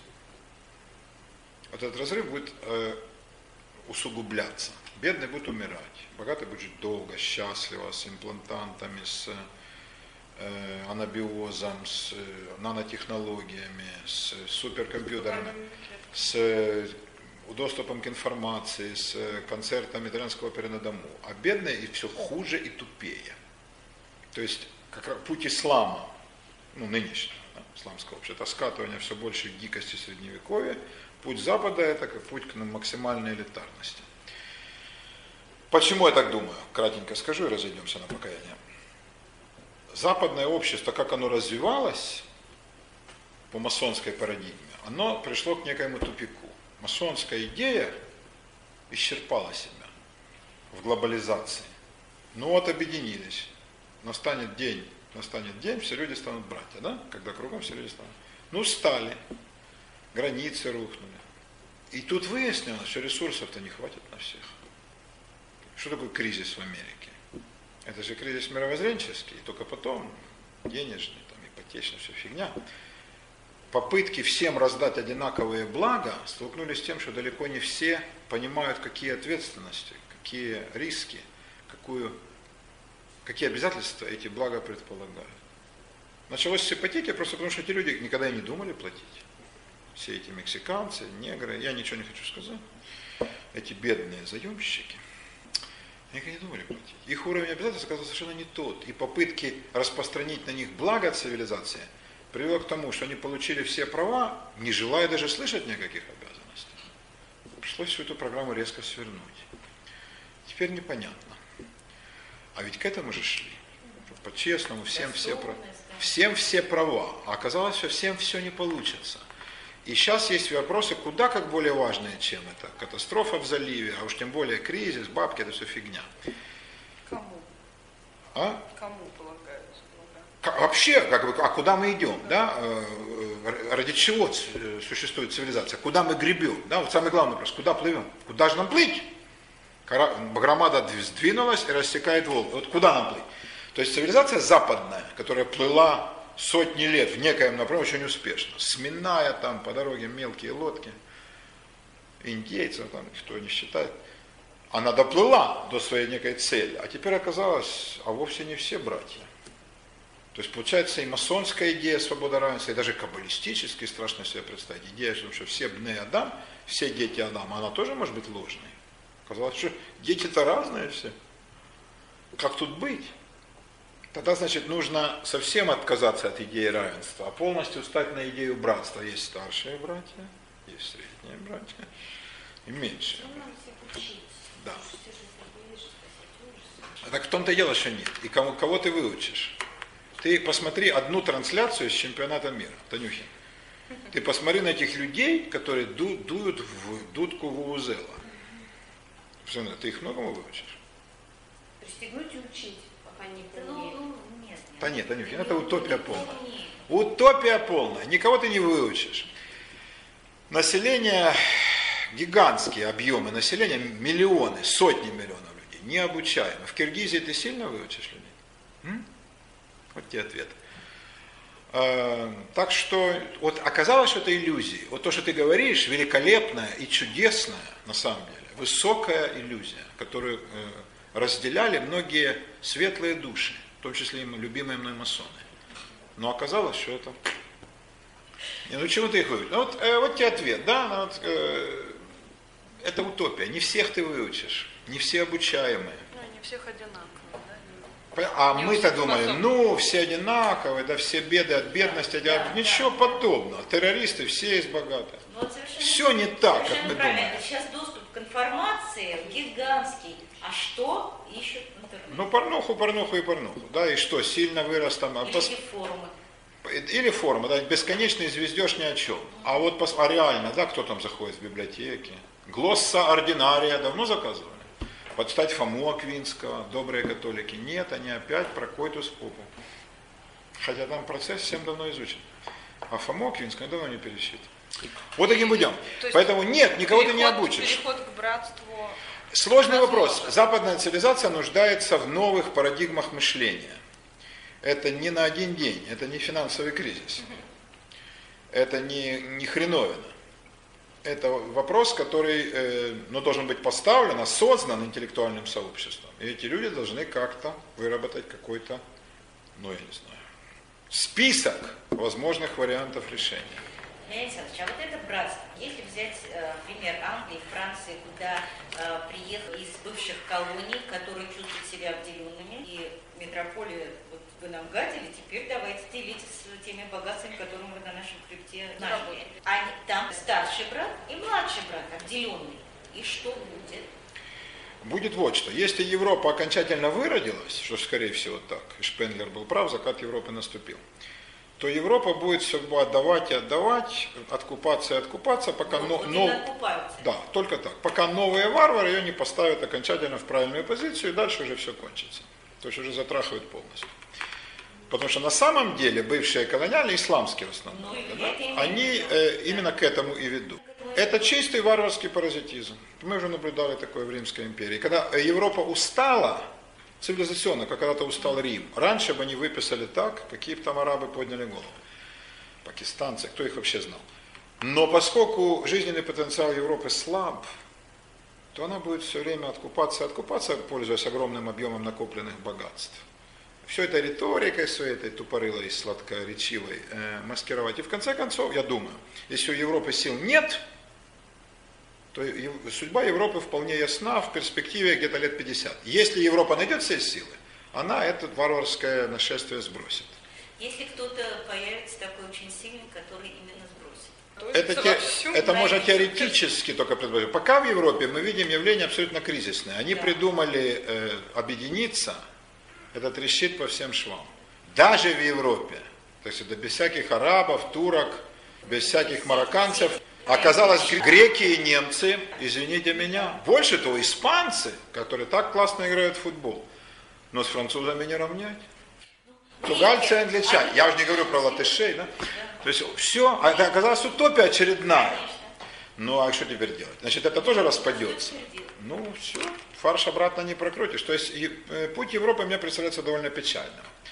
А путь Америки, наверное, более здоровым. Таким путем. Ну, То есть Америка переварит все, кто в нее придет. Не столько переварит, сколько даст копоти тем, кто захочет жить не по ее.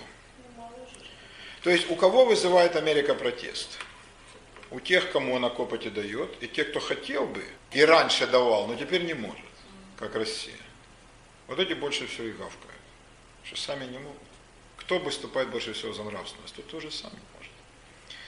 Это позиция России. А э, есть- это совершенно нормальная позиция слабого. Европа импотентна абсолютно сейчас, все говорят, они ничего не могут. Китай Япония могут, но пока молчат, особенно Китай. Но скажет Китай свое Кажется, слово. что они, да, вот оттуда. Да, Это безусловно. Да, это может И сейчас- Что? Это уже будет совсем другой Это будет другой мир, Другой абсолютно, да, другой мир абсолютно. И Китай в нем будет, конечно, гегемоном.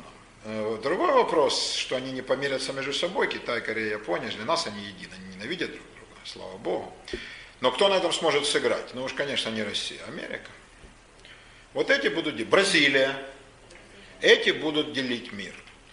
А Россия, мне кажется, если так пойдет, как сейчас идет, то судьба России вполне понятна. Это будет китайская колония до Риги. То есть до Урала мы схлопнемся, как Европа, а за Уралом будет Китай. До Китая, думаю, дальше и до Волги будет. Ну, просто я не знаю, захоти- захочется ли им дальше идти, да, но э, они привыкли, ты не Да, переживай. Они, они Они привыкли. же не все живут на юге, что ты. Я вам рассказывал, да, э, китайская армия провела учение «Большой шаг», беспрецедентное в мире. И участвовало несколько миллионов войск. Э, Это полностью имитация войны с Россией. Форсирование реки с Уссури и Сунгари. То есть абсолютная имитация вот этих условий. Э, После того, как американские аналитики понаблюдали, они написали о том, что главная задача китайской армии будет не уничтожить российскую армию, а найти ее в Сибири. Да, а то, что они ее сметут, я думаю, у вас вопросов нет. В армии, где вскрывают призывников на почке, что с ней воевать? То есть э, китайцы займут ровно столько, сколько они хотят. Учение «Большой шаг» пару лет назад. После чего Путин подписал все условия, которые китайцы им сказали про нефтепровод. все увидим. А это с Белоруссией Россия может с позиции силы говорить, с Китаем нет. Так что с этой точки зрения достаточно печально. Но с другой стороны, это единственная сила, которая может противостоять исламу. Это, так сказать, геополитическая расстановка сил, а парадигма будущих... Западная, сказать, может быть, Нет, мыслей. Я не э, знаю, Юлечка. Куда это движется? Не знаю, может быть, Китай покорит все, и мы будем жить по А что в конфуцианской модели. они? Совершенно отличных от, э, скажем так, того, Они чего мы тут... что общество должно быть каким? Во-первых, общество должно быть китайским. Потому что есть китайцы, есть варвары. да. И я думаю, что судьба будет довольно печальна у варваров. У тех, кто останется и уцелеет. Но насколько им дадут, потому что остальные же тоже хотят противостоять. Да. Но это дело, это дело будущего. Но если говорить о западной цивилизации и ее сохранении ее модели, то нельзя не признать, что западная цивилизация в большом кризисе. И этот кризис экзистенциальный, это не кризис экономический. Это прискорбно. Но ничего, на наш век хватит. Наша идеология это пир во время чумы. Но ведь кто-то придумал свободу, равенство и братство когда-то. Этот лозунг прекрасно работал, пока у Европы были силы. Но вопрос, мы когда в молодости планируем, мы же не думаем, что мы когда-то. Да? да? А потом настает время, когда женщин столько же, но они уже не интересуют. То есть все, Европа кончилась, да, потенциал ее жизненный подошел к концу. Мы старика же не упрекаем, что он не служит в армии, не катается на мотоцикле. Как же, это ж твой мотоцикл, ты забыл все? Как же проходит мимо красотка Жаклина, ты даже не свистнешь, а нахрена свистеть?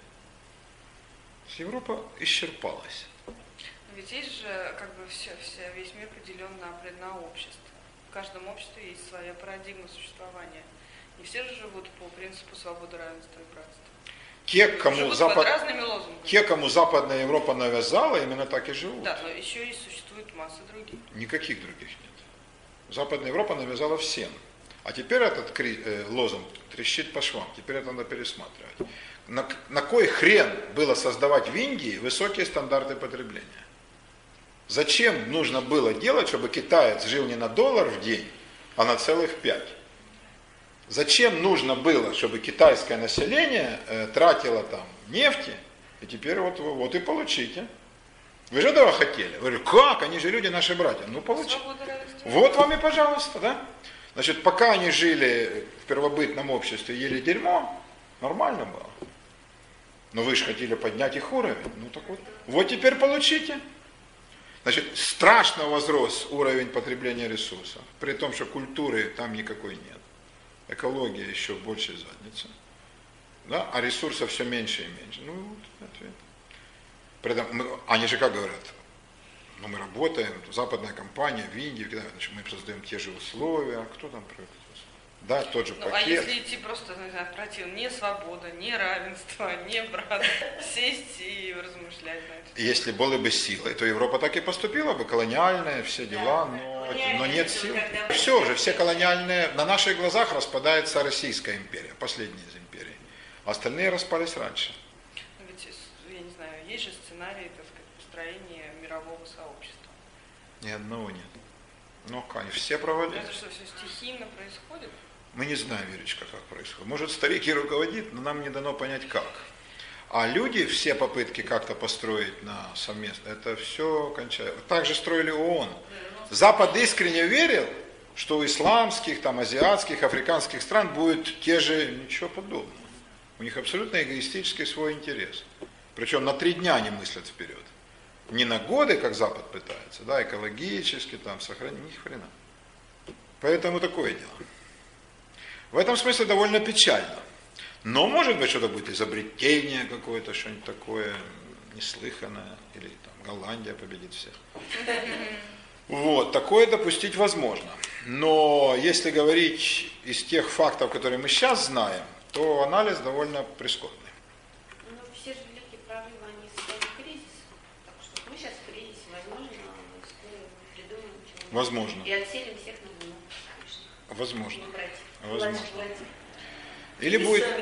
Ну, или будет какая-то новая религиозная революция, придет какой-нибудь новый религиозный реформатор, какой-нибудь новый. Будда, новый Иисус. Ну, может быть, он как-то всех как-то объединит, но это никто не может предсказать. Мы не знаем, как такое происходит. Кто знал, что религия Будды, которая оказалась смешной, а Иисус его проповедь, ну, бред, а оно, видите, как обернулось. То есть, может быть, какой-то парень уже что-то сказал, а мы на него не обращаем внимания, или там послезавтра скажет. Вот это возможно. Но кто же из нас знает, когда это произойдет? Это самый хороший сценарий для Запада. Тогда как бы мы еще как-то, да? Тогда это цивилизационные накопления перейдут В новое качество через на, некий на их основе кто чего-то сотворит хорошее, Да, если хорошее. да, да, да. Надо идти, друзья мои. Ибо жизнь коротка, а футбол весел.